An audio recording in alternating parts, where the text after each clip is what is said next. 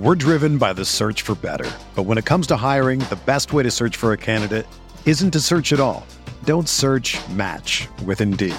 Indeed is your matching and hiring platform with over 350 million global monthly visitors, according to Indeed data, and a matching engine that helps you find quality candidates fast.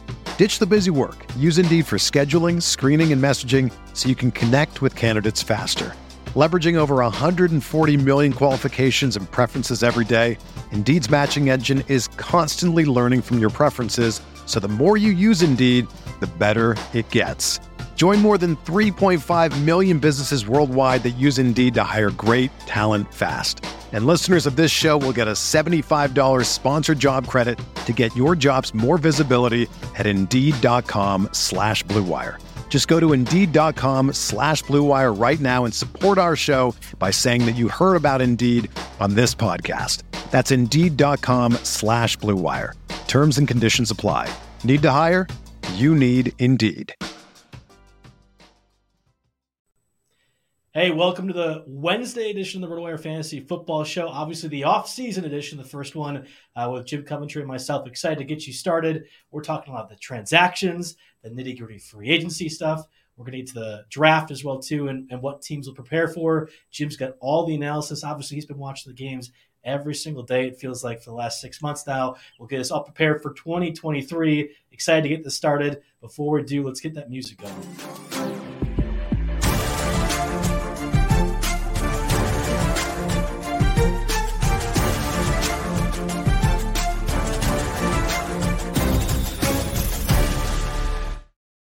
Welcome to the February 15th edition of the RotoWire NFL podcast brought to you by Underdog Fantasy. It's the first off-season edition of the Jim and Joe show here. Uh, got every Wednesday going on. Obviously, the Dynasty coverage. Alan's got that covered on Tuesday. The literally everything coverage, the everything bagel, so to speak, is your John and Mario show. We're going to have to figure out somewhere between Jim where you and I can kind of fix this together. But I'm really excited to start this up with you. Uh, we're diving in, obviously, into the team constructions and what we envision some of these teams will look like as the offseason progresses, our expectations as we kind of gear up through it. So we'll carry you through the entire way, the entire offseason. We got you covered on Wednesdays.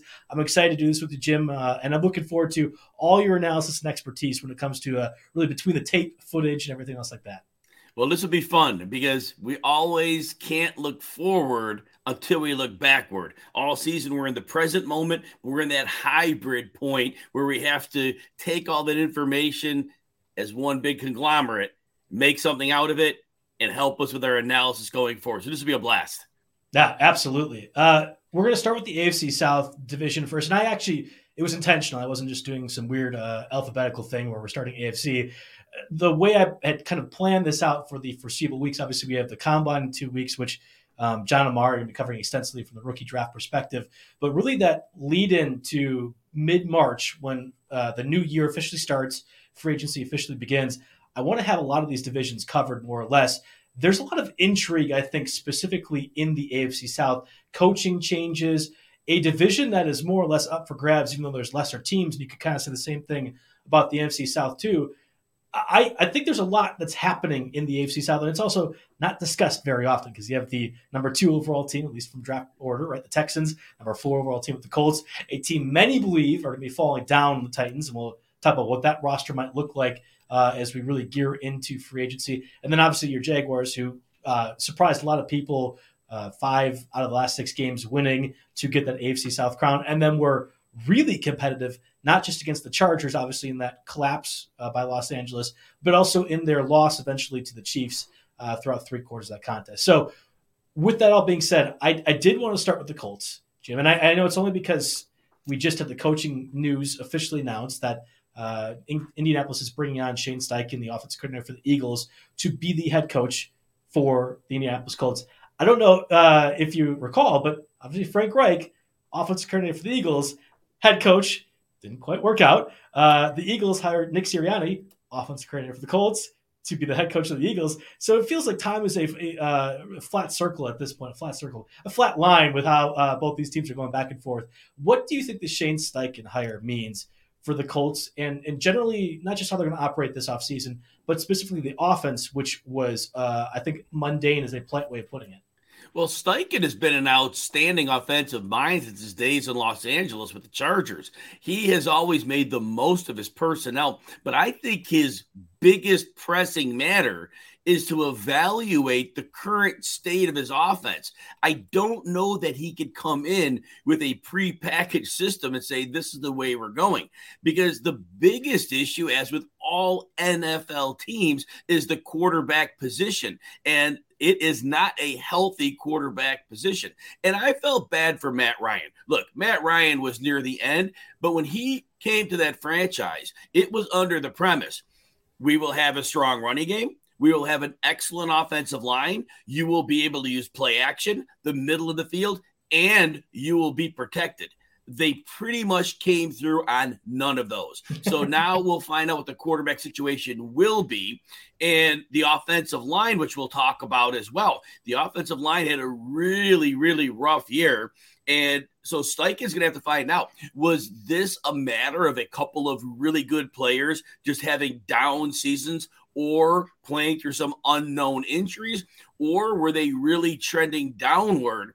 And he's going to have to figure that out because to craft his offense, he has to know what he has. Right now, it does have to be Jonathan Taylor based. But again, depending on his evaluation, we're hoping that he can have some levers to push. Right now, it does not look good.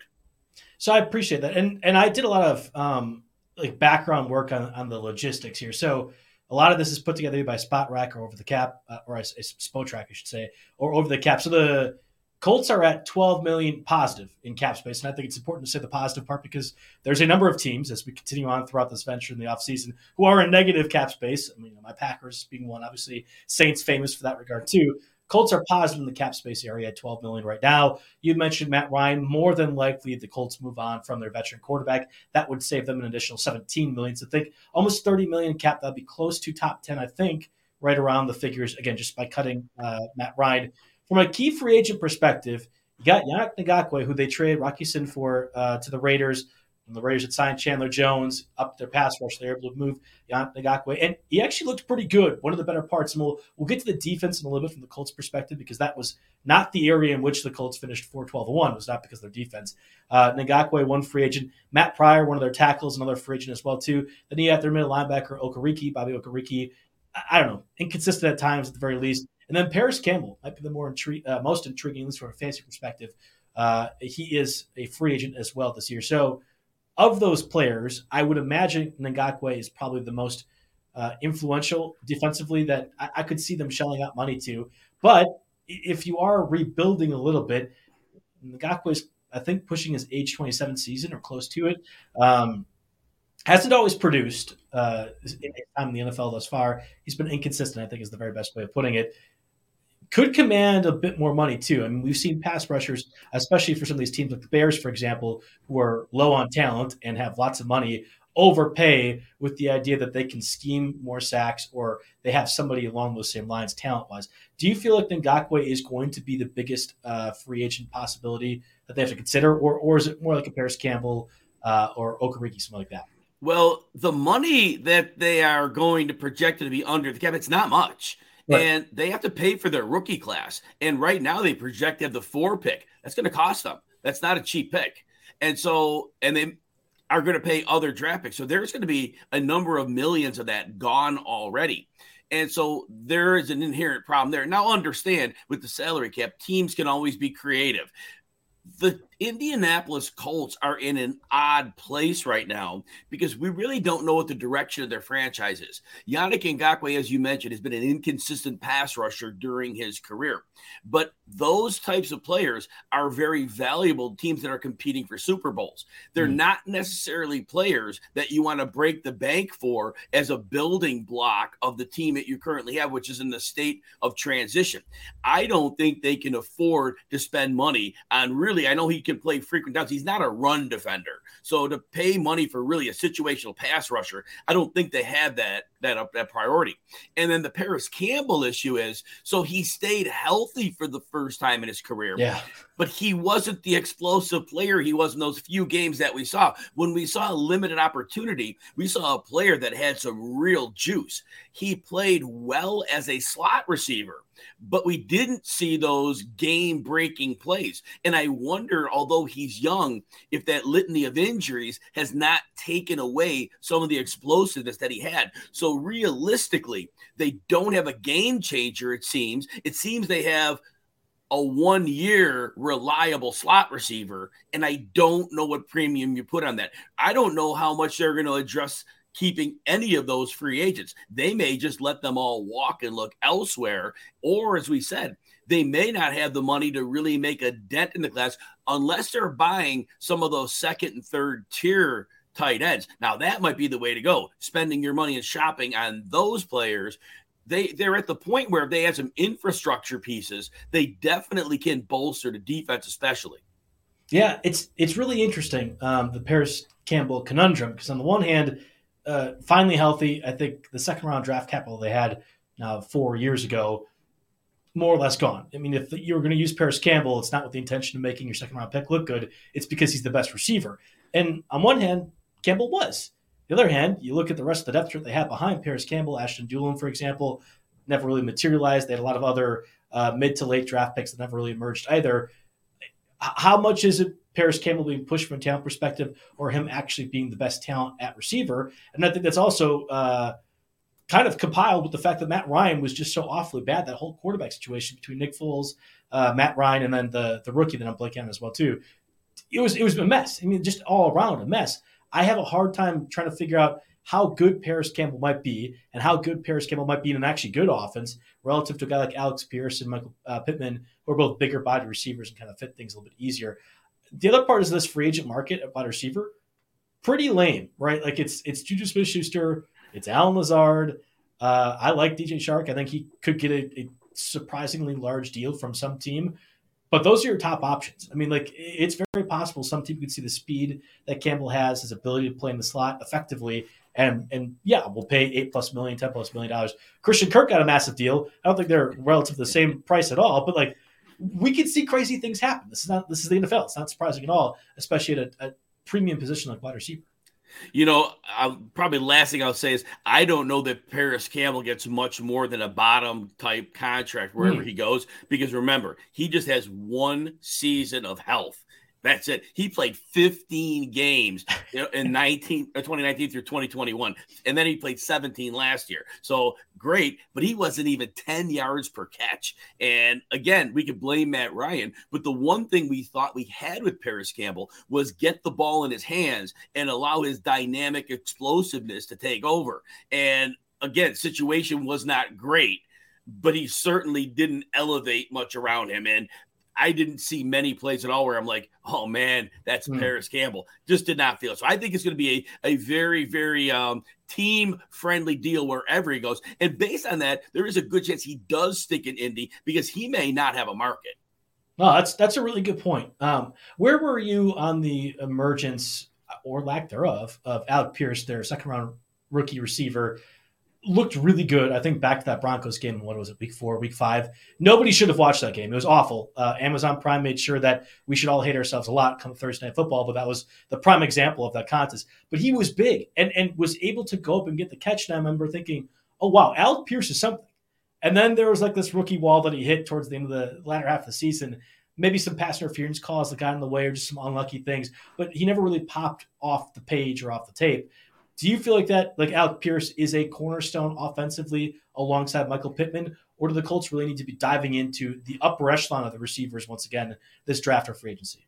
So it's very difficult to critically assess Alec Pierce's season. We saw him used as a downfield boundary threat much of the time. The problem was, as the offensive line had issues with blocking, defenses realized that and they brought the heat. They also realized that Matt Ryan was unable to connect. Then we saw Sam Ehlinger in there and Nick Foles for us a splash. And realistically, the quarterbacks had no time to throw. And when you have a player who's counting on downfield passes, that's problematic. Now they snuck a deep shot against Dallas on that Sunday night game. Dallas was like probably just resting on their heels, thinking, "Oh, Matt Ryan," and he got away with it. But after that, there wasn't much to be had till garbage time. But Alec Pierce, from what we saw, he does use his 6'3, 211 frame well. He uses 4'4, 140 time well, and he does get down the boundary. It's just going to be a matter of will they be able to take shots? It's going to hmm. have to be improved protection or a quarterback that can get it there. But I think for what they drafted, they have to be pleased in what they saw. And I don't feel, and, and I get what you're saying. You, of course, when you say you hit the wall, you see the numbers. I mean, that makes perfect sense. Right. I really think it was more situationally based that they just didn't have the wherewithal to be able to throw the ball downfield and basically took away his greatest assets. Okay, so a bit more of a buy low situation for Alec Pierce. I liked him so much as a prospect that I, I have a hard time giving up on him. And that that Broncos game – will be like forever etched in my brain for some reason. That uh, I mean, he really went up and got the ball, and that was the last thing that we needed to see when he's fast. Uh, obviously, the four four one forty that you know confirmed that part of it. He plays big. Can he actually make the reception receptions in the clutch things? And he was. So I, am with you on that. You mentioned the offensive line, and I think that kind of is the key part for the Colts. I, I don't have the figures in front of me. That has to be one of the highest paid offensive lines in the league if they are not the highest. And we're downright miserable, like you mentioned, Running attack, not many holes relative to the past years. They also allowed the second most sacks in the league. Part of that obviously can blame on Matt Ryan and his inability to be mobile. Uh, I didn't feel like Sam Ehlinger really had opportunities to move around in that pocket either, and that was the the whole point of playing Sam Ehlinger for the games they did was because he's supposedly a little bit faster. Nick Foles the same way, and Nick Foles kind of just like uh, gave up, which is like the at some point in that season he's throwing his hands up. Whatever, I can just you know throw interceptions. Doesn't matter. This offensive line's so bad. How do the Colts go around improving that, given all the money they've invested in those positions up front? You know the the chipping away of the line started a couple years ago. Castonzo walked in free hmm. agency, mm. and they figured they still had enough bodies, and it, it did make sense that they had enough stars on the line.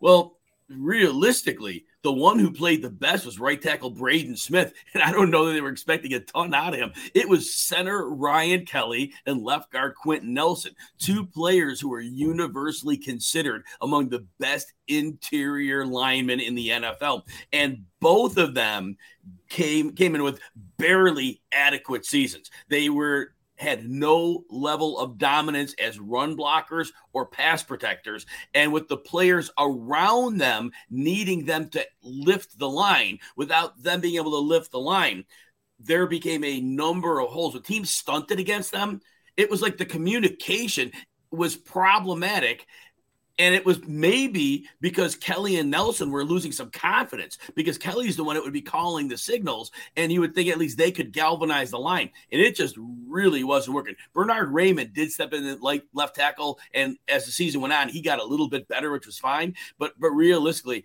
that line never got on track. They're as we said at the beginning of the show, they're going to have to assess where Kelly and Nelson are at.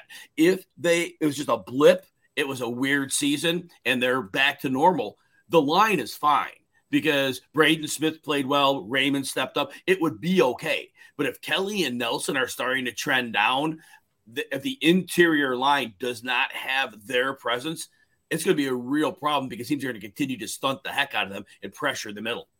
Okay, that, that I'm I'm with you on that. I'm I'm curious. Again, given the cap situation, about 30 million once they cut Matt Ryan, which is still not great because you mentioned with the rookie class, you have to factor that into the equation too. There's ways, especially in the NFL, to maneuver. And if they thought, oh, let's get a left tackle or right guard, you know, premium left tackles go for way more money. I feel like that's unlikely. And that leads me to my next question. And I, am I'm, I'm jumping around the page, but I think it makes sense. Everyone's assuming the Colts are going to draft a quarterback with the number four overall pick. Couldn't you see them go a tackle or or even trade back and get a higher end guard? I mean, there's a lot of question marks at quarterback uh, with this draft class, and we'll let the guys like John and Mario really handle that over the coming weeks. I, I don't think it's a foregone conclusion that they're going to take a QB, even though I, I, get when you're drafting number four overall, the QBs that they have or don't have. It's the assumption. I, am not. I'm not ruling it out. I, I don't think they're going to be a team that trades up for one. I guess I'll say it that way. It all depends on, from an organizational standpoint, when they scout the quarterback class, if they feel that there is a franchise quarterback. If they feel there is one at the four spot, it's going to be very difficult to be in that good of a spot to be able to trade from four up to whatever it would take to get the quarterback they wanted. I think if they grade one out as a again a franchise quarterback, I believe they will make that move because if an organization understands the importance of quarterback, Peyton Manning, Andrew Luck, and then the follow up, they understand yeah. what life is like when you have an, an, elite quarterback. But if they don't grade out a quarterback at that level, then they would be responsible to pass.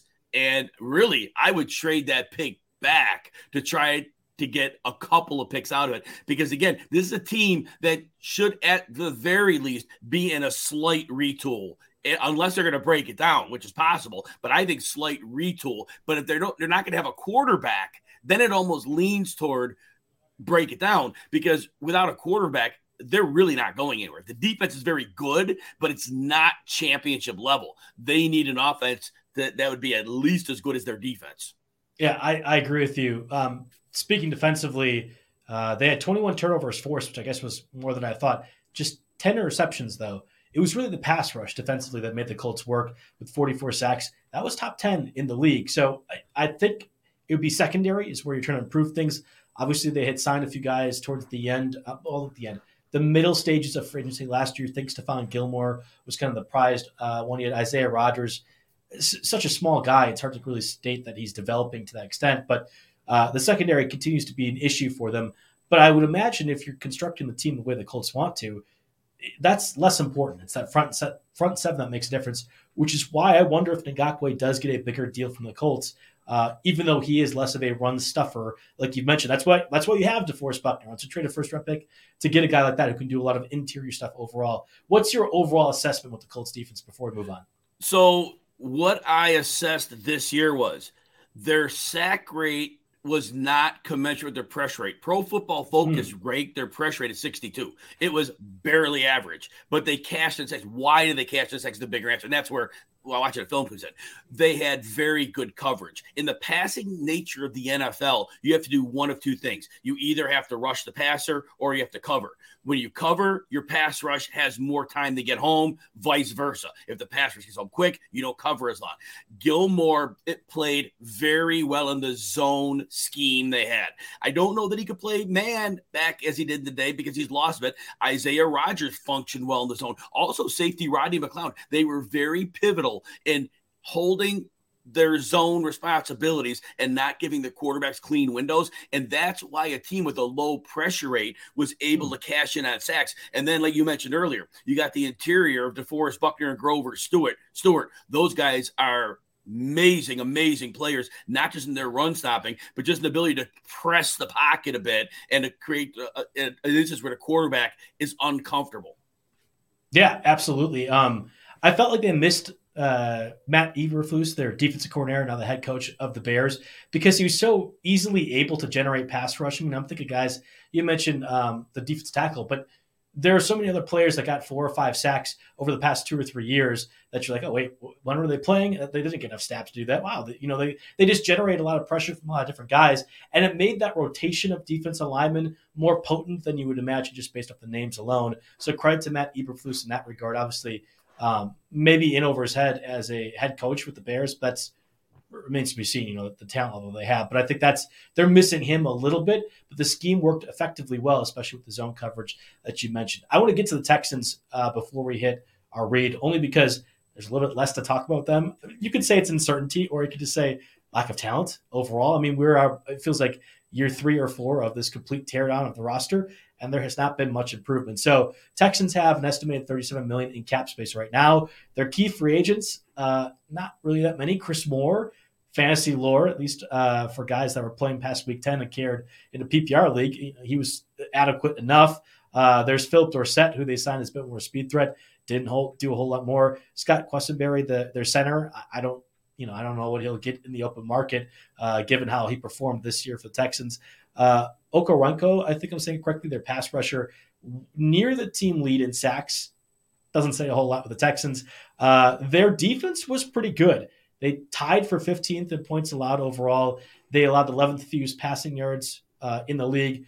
It was just the league's worst run defense that really did them in.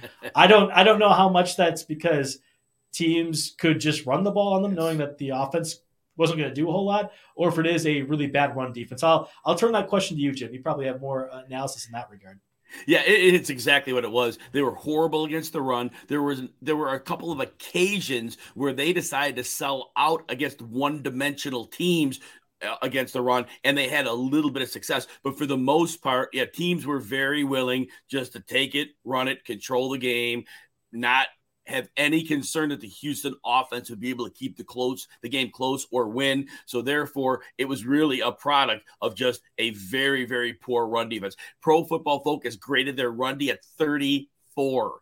Like 50 is below average, like way below average. A 34. That's how bad they were. So yes, that was the thing. So yeah, it's it, brutal. I mean, you also play in a division with the Colts and Titans, who are very run heavy teams, respectively. And you can add into that, you know, it's it's four games. You could also take out that you're not playing yourself, who's uh, a little bit run heavy, but just you know couldn't generate a whole lot of production too, and say maybe that's a factor. I, yeah, they, they were they were miserably bad. My whole problem is I just feel like this is a lack of talent across the entire board, right? Like they they drafted Derek Stingley last year, Jalen Pitre, their rookie safety.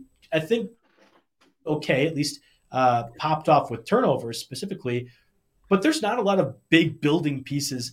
Uh, certainly offensively, and we'll talk about that in a second, but defensively as well too. It's just there's not a lot talent wise on that team. Now, this is going to be the third straight year the Texans have a new head coach. I think this is finally the year in which they have one stick. DeMeco Ryans was a pretty darn big hire, I think, uh, getting him as defense coordinator from the Tex. I'm sorry, from the 49ers to be the head coach for the Texans. I, I know he's coming home. Um, I am also a little bit concerned that he might be in over his head because there's a lack of talent defensively just across the board, other than a few key pieces, essentially you know, it's the old line. Uh, you can't always win with X's and O's. You got to have Jimmys and Joes, and that's going to be a big problem. You know, Cliff Kingsbury came in with a great plan, but he really didn't have, for much of his time there, the players to do what he wanted to do. He wanted to run four receiver sets, and he may have had two receivers, and then you know some players that really didn't stick around the league much. And when he went and tried that, it didn't work real well, and that's going to be the problem they're going to run into. They have pieced together on defense the last couple of years. A lot of veterans on one year deals, two year mm-hmm. deals, just basically getting some players out there. And they've actually gotten you know decent pressure because guys like Jerry Hughes, Kevin Pierre yeah. Louis, Christian Kirksey, they they've mixed in and they are all like professional like veteran types that understand working together. But realistically, like you said, playmakers are missing. Now we're excited for Jalen Pitre and Derek Stingley. And like you said, they showed flashes and they were still learning on the job. And and they didn't have a lot of support around them, which is part of the problem. And so, but I do believe at least that's a start. But you're right, they don't have nearly enough to be any type of a factor anytime soon on defense. This is a long way away from being a competitive defense, I would think. Yeah, it's I, when you're bringing all those veterans in, you could correct me if I'm wrong here, Jim, but I, I would think you're trying to establish a culture. Mm-hmm. And if nothing else, you want to have the culture for the younger guys when you are developing them and getting those core guys in the building. They didn't have those core guys in the building those past two years. Now with a bit more draft picks and able to develop those players, you're seeing. I mean, not Derek Stingley and Jalen Pitre were not uh, developed over this three year stretch, but you're seeing, I think, the results of that leadership play out, and that's what you're hoping for. If nothing else, when you are a team as bad as you project to be, like the Texans have been the past few years, you're hoping those veterans pop off enough where they get you compensatory pick down the road. Like if, if we are really just looking at this like uh, like like a business, okay, we're trying to trade this asset in to get a bigger asset, let them outperform themselves. You see this in the NBA all the time uh, with lesser teams putting out players to get better draft picks. It's the same type of thing. I know it's 32 teams, you have the salary cap that everyone's playing with, but when you are a team as lowly as the Texans, that kind of ends up being your goal over the past two seasons. So my question to you, Jim, is how do you progress out of that? Like essentially offensively. I mean, Davis Mills experiment, I think we're I think we're probably done with that at this point. He didn't look all that good. There's times toward the end of last season where they're rotating uh, between Davis Mills and other people at quarterback, whether it be effective or not. They were doing it. You have Nico Collins, who really hasn't taken that leap that you're hoping to see. Brandin Cooks seems certainly unhappy. John Metchie, the third round pick, unfortunately had cancer, was out this past year. You should see him back, but it's still an asset that hasn't played out. So, uh, how do they make that leap offensively from the Texans' perspective? The easy, lazy answer is get a quarterback. because I, you know we see it all the time. You could if you could get a good quarterback, it masks so many ills. Look, Nico Collins, I get it, and maybe people think not so good he had nothing going for him. Davis Mills wasn't getting the ball out there. He is a good boundary receiver. He's very good at 50 50 balls, very good the couple times they get in the end zone and they actually throw him the ball. He's very competitive, but they only can run him on a small number of routes. I believe the offense isn't varied enough to be able to do much more with him. But I thought his progression from year one to year two, the numbers were almost identical. But remember, he missed four additional games in 2022. He had missed three games in 21, but missed seven last year, and he put up almost identical numbers. He was on pace for an 800 yard season. Now, I know we can extrapolate numbers, but based on his second year arc, they traded up to get him into the third round in 2021. He had at least 33 yards, which whatever it is, in, in every game after week one, at mm-hmm. least 44 yards in five of his last seven. So and his targets started to spike toward the end. So the, he is a player who's on the rise. I don't know what his ceiling is, but I do think he could be a functional starter for them. I would be stunned if Brandin Cooks is back. Even okay. if they have to eat the contract, at this point, the money's not an issue. And they, they just need because he'll be a, a poor attitude player for them because he doesn't want to be there. And, and, they don't they don't right now they don't need that. They don't need him. They're not competing. Cooks wanted to go with the trade deadline. They didn't let him, and he was a problem for them after that. So I think they have no choice but to find a way, take the cap hit, and just you know cut their losses and go. Yeah, I'm, I'm glad you brought up Brandin Cooks. So obviously he was uh, teased as a possible trade deadline acquisition for somebody else. The whole story after the trade deadline, because he didn't get moved again, was that teams were a little bit unwary of giving up a second round pick and having to pay the guaranteed $18 million contract for Brandin Cooks next season. So if the Texans were to trade Brandin Cooks, he will cost 18 million for another team. I mean, like they will eat a portion of uh, of this cap. Obviously, it will hurt them, but like you mentioned, it doesn't really matter for where they're at uh, team wise at the moment and talent wise. Like you'll eat those. Uh, you'll eat the dead money, especially to be able to get an asset back in the case of Brandin Cooks. I think the NFL recognizes where Brandin Cooks is at, though, and they're not going to be able to get an asset. So you're going to have to give him up in the same vein as Amari Cooper last year, like the Cowboys did to the Browns for a fourth round pick. I wouldn't be surprised if Brandin Cooks gets traded for even less. That's how depreciated I think he is as an asset at the moment. So it's great. John Metchie might come back. Nico Collins might continue to develop, but you've lost a veteran leader, even if he's not being one right now, uh, in that locker room for next to nothing. I think a really poor case of management over the past two years to give him that extension to start with, yes, but yes. also to not make the move this deadline too with Brandin Cooks. I think it's been a problem. I wanted to double back to the money part again. Estimated 37 million in cap space at the moment. It's not so much this year, but there's Laremy Tunsil, Desmond King, AJ Cann, the guard, who's been pretty good at least uh, relatively speaking, and then corner Steven Nelson. All free agents next year. Steven Nelson was obviously yep. a free agent signing. Desmond King came over from the Titans as well too. Uh, but that was kind of what your point earlier, they're getting more of these veteran guys, establish a culture. At some point, you want to progress from really bad to, oh, there might be something here. And those guys who helped build that culture wise, you would imagine to be a factor. Do you feel like any of them are going to sign extensions? like maybe if you overpay Steven Nelson, who's bounced around the league, but I think every one of these players could get bigger deals uh, on better teams next year and just won't even take an extension. Or am I crazy in thinking that? Not crazy at all. With so many players' contracts up at the same time, they could franchise one. They could force one player to stay in town. Tytus Howard, probably. Um, probably yeah, the right tackle, tackle, right? Yeah, keep your tackle. But but outside of that, you're right. The other players are going to walk for better situations. If you if you could leave Houston, you're going to leave Houston unless there's something drastic that happens. And let's say they draft a quarterback with their number two pick and he happens to be an immediate sensation. Well, then maybe there's a little bit of hope and optimism and maybe people stay. But as of right now, yeah, I imagine there are people going to just be walking out the door as soon as they can go. Yeah, I think changing the atmosphere around the Houston Texans is going to be DeMeco Ryans' biggest task. Even if they're losing uh, as many games as they have the past couple seasons. If there feels like there's positive momentum, that's better than we've talked about during this stretch, especially post Deshaun Watson, because there just hasn't been. I mean, the cycling of head coaches, the lack of talent across the board. Again, I was fine with the idea of bringing Davis Mills back as your starter for year two and seeing what could happen. Uh, maybe you struck gold in the same way the Eagles did with their second round pick in Jalen Hurts. That's not the case. More so than the Colts, I think the Texans need to make a, a splash in at quarterback, if nothing else, to change the momentum, like you talked about. The one thing that was positive this season was running back Dameon Pierce uh, from Florida. I know he got injured towards the end of the season. Was a revelation for a lot of fantasy managers who were getting him later on in the draft, and yet still the Texans were the 31st team in rushing yards. So it's like as great as Pierce did, they were still so bad.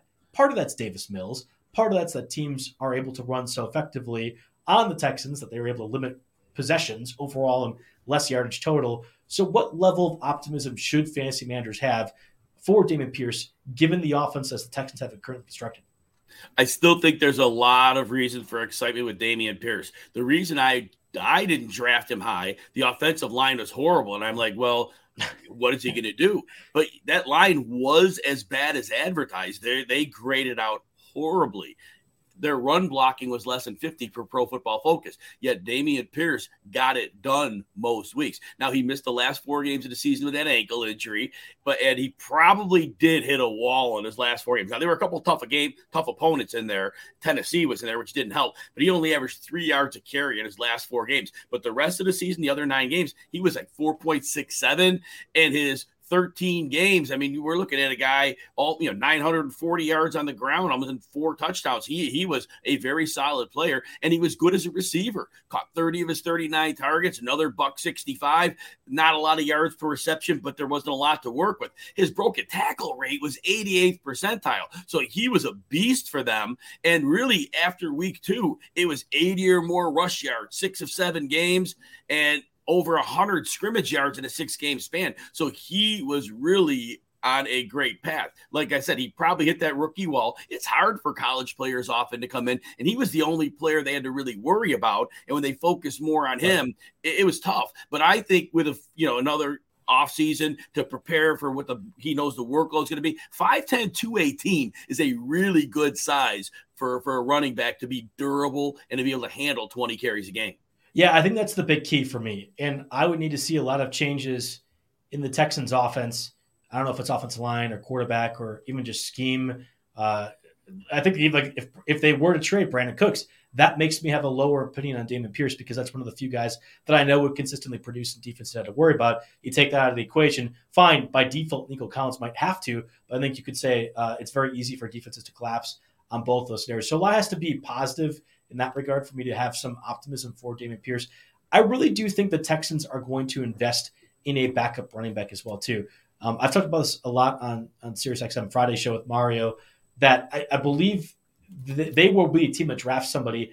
You, you can't really draft somebody higher than Dameon Pierce because you think that will take him away as the starter. And I don't. I think they want to have that little bit of optimism that came out of the season. So let's just say a fourth or fifth round pick later on, or a veteran, not like um, Jamaal Williams, because I know he's a free agent this year, but think back to when Jamaal Williams joined the Lions, that level of veteran, like a D'Onta Foreman or somebody to that regard. I Foreman was on the Texans and let him go, so it's not the perfect example, but you get what I mean. Like I, I think that's the person they'll bring in to share some of that workload, um, to hopefully avoid that rookie wall from being hit again in year two, or to have him not miss games because of the ankle. He might be 5'10, 218, but it's still tough to give him, you know, 25, 30 carries a game. We'll talk about with we'll talk about that with Travis Etienne on the Jaguars in a bit. Like that just makes me concerned when you have anybody having that kind of workload in today's NFL. Yeah, they're going to have to at least keep it somewhat moderate, but he should handle a solid workload. I do agree with you. Fourth or fifth round, you bring in another back, a different style of back. You, yeah. you want maybe just maybe more of a receiving back, a change of pace, a breather back, and that's all you're looking for. You're looking to spot him eight to ten carries, or eight to ten touches, I should say, eight to ten touches a game. Pierce should be able to handle a load, but I think yeah, they're in good shape at running back. Yeah, you mentioned the style, right? Adare Ogunbowale got snaps towards the end. Royce Freeman really operated as a receiver at times for them. Rex Burkhead the same way. It, it's very clear that they want that type of receiver, and you'll have Dameon Pierce run the ball, which totally fine. Uh, obviously, the one bright spot for the Texans this season. We'll have to see what they do with that number two overall pick. I think that that's more intriguing to me than will the Bears trade Justin Fields. Uh, as a Packers fan, I hope Bears continue to do stupid things, and that would be trading Justin Fields. We'll get to the NFC North though later in this uh, development. I think the AFC South, especially with the number two and four pick, is a lot of intrigue in that regard. Um, I want to get a word from our sponsors, Underdog. The 2022 NFL season obviously is closing and is done now. Sorry, uh, Eagles fans, but you can already draft for 2023 on Underdog Fantasy right now. It's the easiest place to play fantasy football is on Underdog, and right now you can draft Underdog's way too early best ball formats in drafts against your friends and fellow RotoWire users. Just head to, or I guess listeners too, just head to Underdog uh, Fantasy, the App Store or Google Play Store. Sign up with promo code RWNFL and join online. You'll get your first deposit doubled up to $100.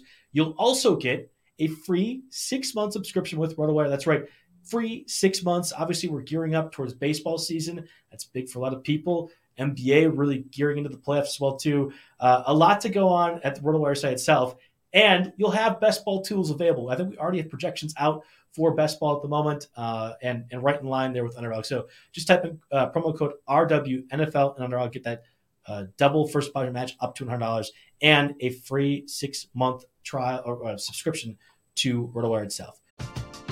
We're driven by the search for better, but when it comes to hiring, the best way to search for a candidate isn't to search at all. Don't search. Match with Indeed. Indeed is your matching and hiring platform with over 350 million global monthly visitors, according to Indeed data, and a matching engine that helps you find quality candidates fast. Ditch the busy work. Use Indeed for scheduling, screening, and messaging so you can connect with candidates faster. Leveraging over 140 million qualifications and preferences every day, Indeed's matching engine is constantly learning from your preferences, so the more you use Indeed, the better it gets. Join more than 3.5 million businesses worldwide that use Indeed to hire great talent fast. And listeners of this show will get a $75 sponsored job credit to get your jobs more visibility at Indeed.com slash BlueWire. Just go to Indeed.com slash BlueWire right now and support our show by saying that you heard about Indeed on this podcast. That's Indeed.com slash BlueWire. Terms and conditions apply. Need to hire? You need Indeed. The headlines remind us daily the world is a dangerous place. The elites in charge say everything's fine, stop noticing. But you know better. And your gut knows that time is short to prepare for a world that is four missed meals away from chaos. My Patriot Supply has helped over 3 million families become more self reliant and is the company Americans trust to prepare. Go to mypatriotsupply.com and secure their best selling three month emergency food kits. Each contain delicious breakfasts, lunches, and dinners, averaging over 2,000 calories per day. Secure at least one food kit for each family member.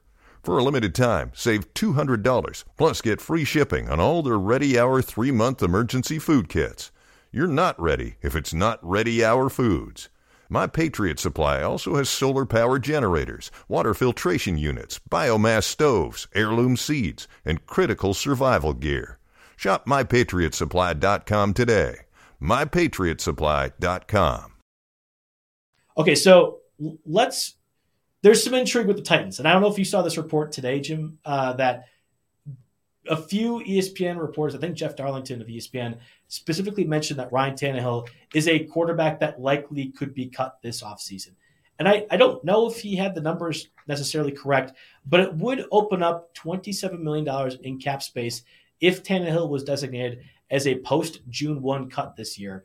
That would count for just 9.6 million in dead money this year, and then I think it would be another 9.6 or like a 10 uh, following next year. But uh, the idea would be that you'd designate him for post June 1 cut. You could still plan to address the quarterback position and tell Tannehill and announce everyone that to be cut later on. Uh, the move just can't officially happen until post June 1st.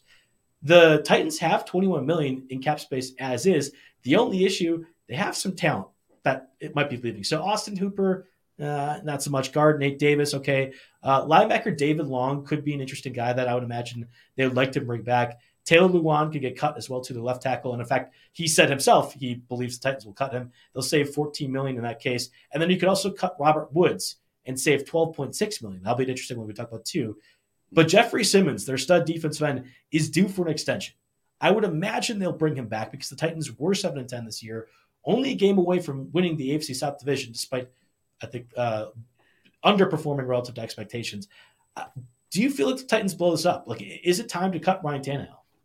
Well, that's a tough call because they still could compete. If they were not decimated by injuries on the defensive side of the football, they would have won that division. And it would not have been close. They would have won by a couple games. And Mike Vrabel, he did everything he could with the players he had on the field.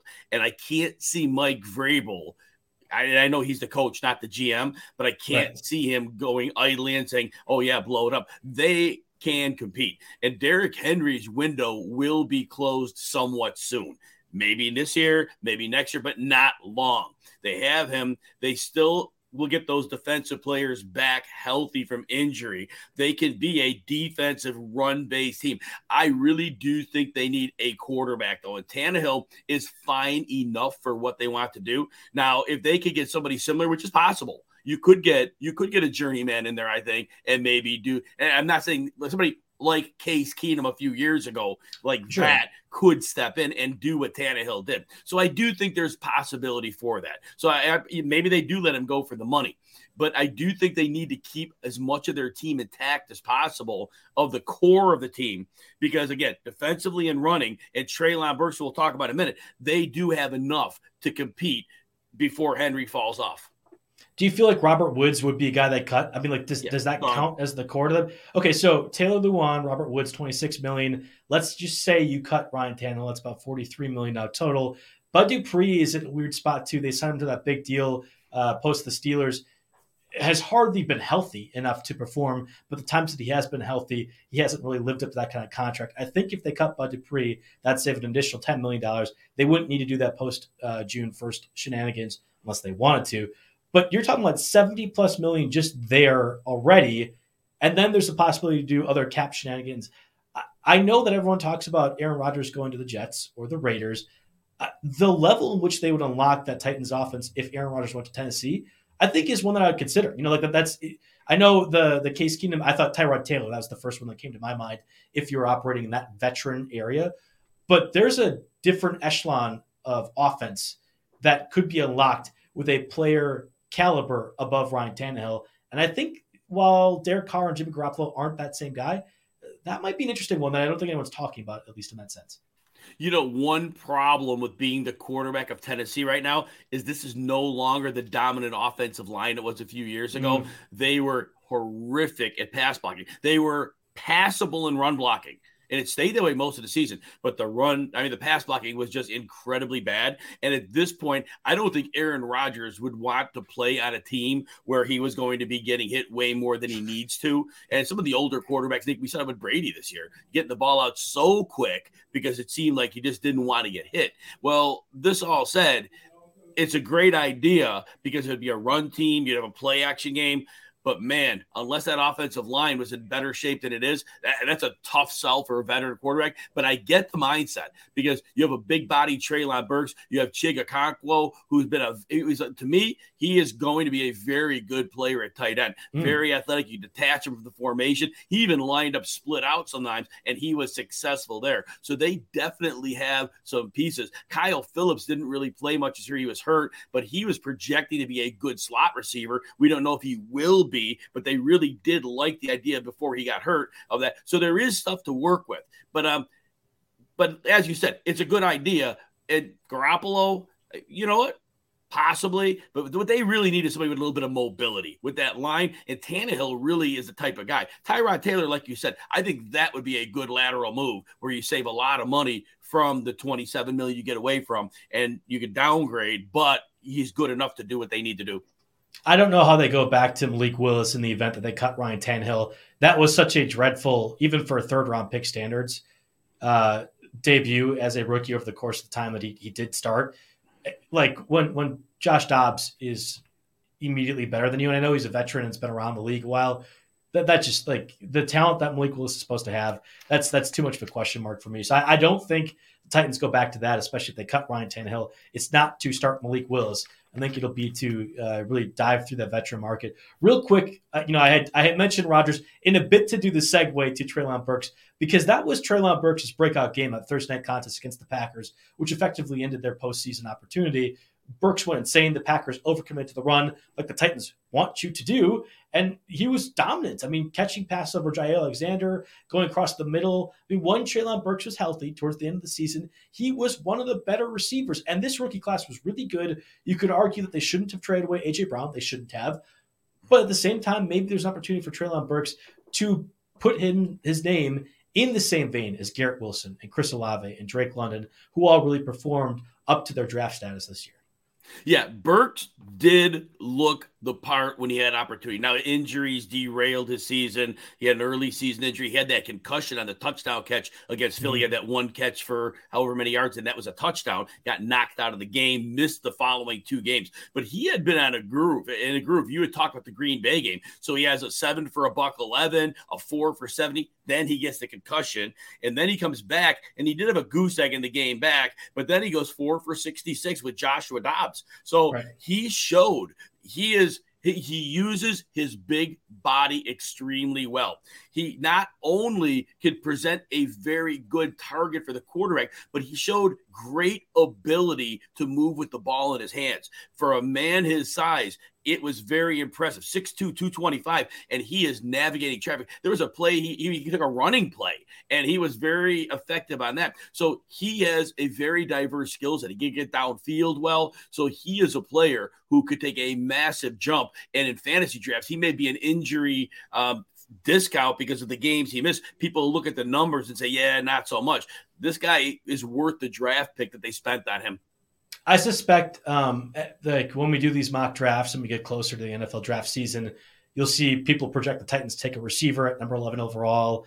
Uh, I I have a strong suspicion that will not be the case. I think, like you mentioned, offensive line specifically, sort of like how the Seahawks took uh, Charles Cross the tackle last year, right around, I think it was number nine overall. Yeah, nine, then, nine or 10, whatever. Like that, that, same spot. Like, I think that's what the Titans will probably operate doing, especially uh, if they do choose to cut Taylor Lewan. I just thought it was funny. Um, I think I had it here that they the Titans were the best run defense in the league and the worst pass defense in the league. They're literally juxtaposition of both of those. That will be an area of improvement. And if they do have 70 million in cap space, they could be players. Like I, I think the Titans – the possibility, even if they choose to cut Ryan Tannehill, could easily vault back into the AFC uh, AFC South top division spot. If for no other reason, I don't think the Colts get there, and I know the Texans won't get there. And I think there's there's opportunity for the Jaguars to move down depending on how the season plays out. If nothing else, those two will be competing um, for the crown for much of 2023, and will really largely depend on what they do throughout free agency. I want to talk about the Jaguars too. Obviously, nine and eight this season, won the big game against the Titans uh, in Week 18. I was a little bit surprised with how bad their cap situation was. I don't know if you're aware of this, Jim, or if it was just kind of me falling into a lull in the feel good story of Trevor Lawrence and Doug Pederson. The Jaguars are currently $22 million over the cap as is. You also have to sign Evan Engram, Jawaan Taylor. I don't know if they end up choosing to bring him back depending on his deal. Uh, but like Arden Key also was a key pass rusher for them in this uh, resurgence too there's not a lot of ways that you can just easily get out of that cap hole either. Uh, Shaquill Griffin could be cut and save about $13 million. There's a possibility that they could cut Jamal Agnew too. I know that they love him uh, to hand the ball off going right to left and then get tackled for two yards or fumble a key catch fumble. against the, the, Chiefs as well too. Uh, but like I, I, just you don't pay kick returners six million dollars when you are a division team, like a, a top of the division team. I understand paying Jamal Agnew that when you're at the bottom of the AFC South, but not the top. So I could see Agnew being cut, and then you could do uh, like a fifth year extension for Josh Allen that would free up some of this pretty big cap hit and, and base that money down the road. The same goes for an extension for Evan Engram too. I think the first part that I wanted to ask Jim: Do you think they bring Evan Engram back? My thought is yes, especially towards the end of the season. But I guess I don't know what your uh, your thoughts are. It's going to be money. And, and, here's the joke How do you have a quarterback on a rookie deal without like 10 stars on the team and you're over the cap? It it makes no sense. Now, Christian Kirk's deal certainly he played well yeah, for them, right. but man, they paid up for him. But but as where their money's going, I know there's money invested in the offensive line. I Cam Robinson was the big uh, re-signing as well too, which you know, yeah. I mean, he didn't he played fine, but I don't know if he played to the level in which you're hoping given the contract he got. So difficult, yes. Now, Evan Engram, they just understood how to use him. He's faster than people in the middle of the field, and they basically used his speed horizontally, which is something that they never figured out in New York when they tried to run him vertically, and it never really worked. But he was a great weapon for them. I I still believe though Trevor Lawrence learned a lot this year. You have to throw his rookie year away. The coaching nightmare that they had that year was a waste. But I saw over the course of the season him grow. I think that they're obviously going to have to upgrade his weapons, and they do get Calvin Ridley, and that's another story. Mm-hmm. If we have time, hopefully, to talk about that. But he needs weapons, so you really can't let Engram walk because anything else you're going to get to be more expensive. My guess is a tight end typically doesn't break the bank, and Engram's been around a while, so it's not, and it's not like he had such a dominating season that he's going to be getting you know yeah, 17 million on the market. So they yeah, got to keep him. That's that's a good point. He hasn't really established himself in the NFL. I know he's a first round pick way back with the Giants, but he really hadn't done anything up until this season. So you theoretically want to stick around. I like the Trevor Lawrence call because that was really the big deal even if the Jaguars had won the AFC South and had looked competitive against the Chiefs in the divisional round, you would have said as a Jaguars fan this was a successful season because Trevor Lawrence looked every bit of the top end quarterback a lot of us assumed two years ago when he came out from the draft from, from Clemson. The the quick and decisive passes were really key. And it's it's kind of what I felt like Cliff Kingsbury wanted his Cardinals offense to be, but whether Kyler Murray could do it or was more explosive rolling around, whatever else. Like this was the the high octane, quick decision, move the ball, use use the horizontal part of things very effectively as well, uh, offensively. I, I loved the offense, especially really like week four, week five on. Obviously, the Jaguars won five of the last six games. Their one loss came against the, you know the Cow. Or I'm sorry, they they won five of the last six games. All those were against below 500 teams, though, save for the Cowboys. And the Cowboys, you know, we, we saw that happen uh, in the divisional round as well too. Inconsistent at best, I think is what we could call them. certainly defensively, I, I was really impressed with Trevor Lawrence.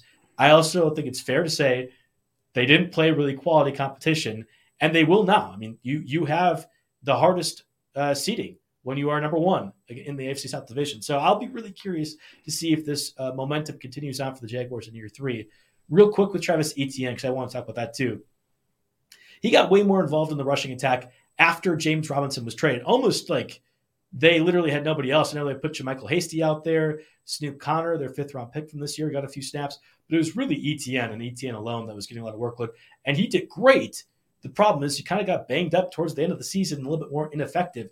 Given how deep this running back class is, I would assume, much like the Texans, the Jaguars will at least either bring in a veteran or draft somebody to spell Travis Etienne at the very least, I, I was seeing Etienne go in like the middle second rounds of uh, current or active underdog best balls right now. That's that's pretty darn high for me. I feel like for his workload, which I think will fall off this year he really doesn't get used as a receiver enough. That was the stunning part to mm. me. I assumed he was going to be a big time NFL receiver. He didn't have more than three catches in any game all year, and he never reached 33 receiving yards in his last 15 games, including the playoffs. So that was the one thing that stunned me. Now, his effectiveness as a runner he actually was great. So he had this five week stretch, and this is right when Robinson went weeks five through nine. He averaged 6.2 yards per carry. And that was insane. And then he had another great stretch, weeks 15 through 17, where he was 5.88 yards per carry. I mean, these are eye popping numbers. And then, of course, he ran to Tennessee in week 18, and nobody runs on the Titans. Right. And that was a week where I told people, take the under on his prop. That was an easy one. And I don't I don't know if he got 20 yards in that game. If he did, it was barely, but you don't run on Tennessee. It's just as simple as it is. But I think overall, on the season, he was extremely impressive. His volume was very inconsistent. There was a while, like you said, after Robinson went, where he was getting upwards of 23, 25 carries, but then we would see him get nine or 10. And so it was all over the board. There was never consistency to his role. Now, he struggled obviously in both games against Tennessee. He ended up with two yards per carry against them in his two games. And then Indianapolis in week two was a great run defense. He had a nine for 20. But really, everybody else he played, he was a he was good as a runner with the opportunities he was given.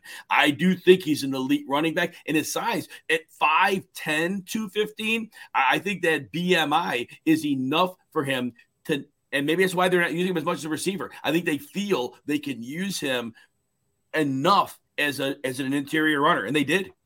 He runs so upright that I always get a little bit concerned with that. Mhm. And obviously the the foot fracture, which kept him out his rookie season, that's that's a little bit concerning too. We haven't seen that.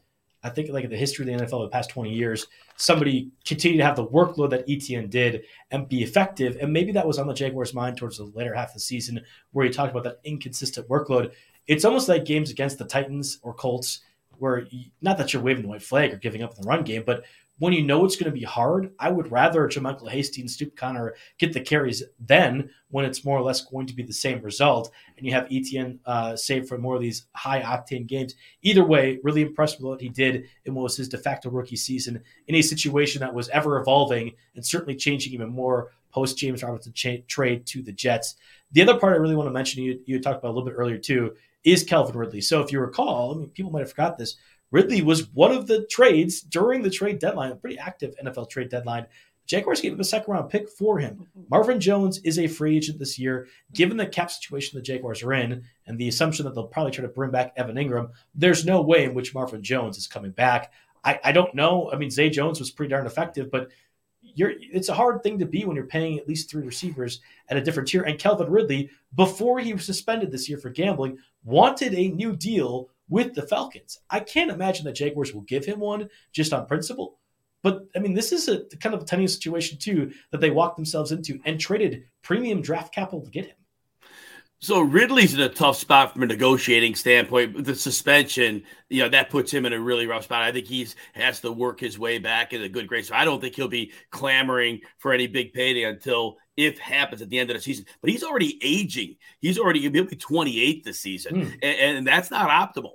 And it was funny because he had a couple of years of the 800 yard range, and then he had the blow up season, the 1374 and nine touchdowns in 2020 but that was, you know, what I mean, it was the you know number two to Julio. I mean, you know, what do you do, right? And then the then he had that going for him. Think of Juju Smith Schuster, right? And then all of a sudden, Julio leaves, and he only played Ridley like five games that next season.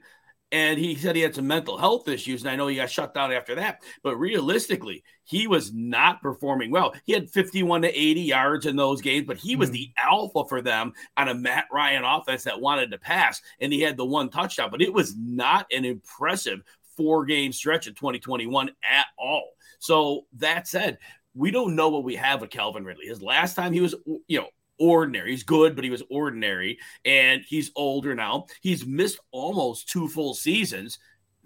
Again, played four games, so that's not very, very strong case. And his age isn't helping him. He was always a touchdown scorer, twenty six touchdowns in forty four games, so he's always been that. I don't know if he could be a number one, and if they're anticipating to be a number one, that could be problematic. Zay Jones would benefit again because if Zay Jones is still there and they don't get somebody else, we saw that when he gets balls thrown his way, he could do enough with them. Yeah, it's a good group of weapons. Calvin Ridley, Zay Jones, uh, Evan Engram, Christian Kirk. Uh, you can do a whole whole lot worse from a receiving perspective than those four. There's a lot of money tied up in a situation that uh, does that put you over the Chiefs? Does that put you over uh, you know the Bengals? Certainly not. I think I know those teams are constructed way better and way differently, but mean that's what we're talking about when you have guys like Patrick Mahomes and Joe Burrow and Josh Allen standing in your way in the AFC. Is what do we do to make this team better? And I don't think it is quite investing in 28 year old receivers who haven't quite hit their peak yet, or if they do, are going to be on the wrong side of the peak very soon. So that yeah, it's it's a really big conundrum. And again, I was not familiar with how dire their cap situation was. Again, my uh, negative 22 million at the moment. I would assume there'll be cap shenanigans that occur. Josh Allen's uh, fifth year extension. That that's the easiest one to be able to manipulate that in whatever way possible they need to it'll be something to monitor. I, I, I initially wrote down that I thought the Jaguars could uh, dive into the like the quarterback market, for example, especially if they do cut Shaquill Griffin. I don't think you get the upper echelon, which is a little bit deeper. That's the Jamel Dean. I know James Bradberry, who held in the Super Bowl, that shouldn't be held against him. He's one of the best, the best corners, and certainly of this class. Patrick Peterson, Sean Murphy, Bunting, they all might be way higher than the Jaguars price tag. Maybe you can get a veteran Marcus Peters, uh, like Isaiah Oliver, I, like those. That's the level in which you're talking about a secondary that allowed the 28th most passing yards in the league to possibly improve on. I, I I'm a little bit concerned in that regard. Yeah, it, it's very concerning because, like you said, with their cap situation, it's going to be very hard to think they're going to get an elite corner in there. And obviously, their draft position isn't great because of the successful season right. they had. So that's not helping them either. So, look, they may have to play a lot of zone and they may have to hope that their pass rush, they had you know their pressure rate was up near the upper echelon of the league so they can pressure and they play zone on the back end and just hope they get enough players galvanizing together that's what they're going to have to hope for because I don't think they're necessarily getting a big name corner in there. Yeah, the Travon Walker number one overall pick has to kind of develop into what Myles Garrett was in year two and year yes. three for the Browns. I think for, to really help that secondary and aid it a little bit better, or you just crush it in the first, second, third round, like you mentioned, but uh, something to consider. All right, well, that does it for us on the uh, Wednesday edition of the RotoWire NFL podcast brought to you by Underdog. Jim and I will be back next week taking on a different division, possibly two, as we gear up for uh, mid March when free agency kicks off and as we get to the NFL draft as well too, and see these teams. So we'll continue to really analyze the teams, go over the caps uh, what we've seen this past year, if things can improve. If nothing else, I feel like uh, we're higher, at least trajectory on the Titans, a little bit lower on the Jaguars. We'll have to see what the Colts and Texans do. So that's uh, fair enough. Thanks everyone for listening. Again, we'll be back again next week. Everyone is talking about magnesium. It's all you hear about. But why? What do we know about magnesium? Well, magnesium is the number one mineral that 75% of Americans are deficient in. If you are a woman over 35, magnesium will help you rediscover balance, energy, and vitality. Magnesium supports more than 300 enzymatic reactions in your body, including those involved in hormonal balance. From functional medicine doctors to mental well being and female hormone experts, we all know that magnesium is the one mineral to improve all aspects of well being and health. But which one? Magnesium Breakthrough from Bioptimizers, the trusted choice recommended by leading experts with seven best absorbed forms of magnesium to ensure your body receives the support it needs for overall well-being. Go to bioptimizers.com slash balance today and use code BALANCE10 for 10% off. Support your journey to wellness at B-I-O-P-T-I-M-I-Z-E-R-S dot com forward slash balance. Magnesium Breakthrough from Bioptimizers, your foundation to optimal health and vitality.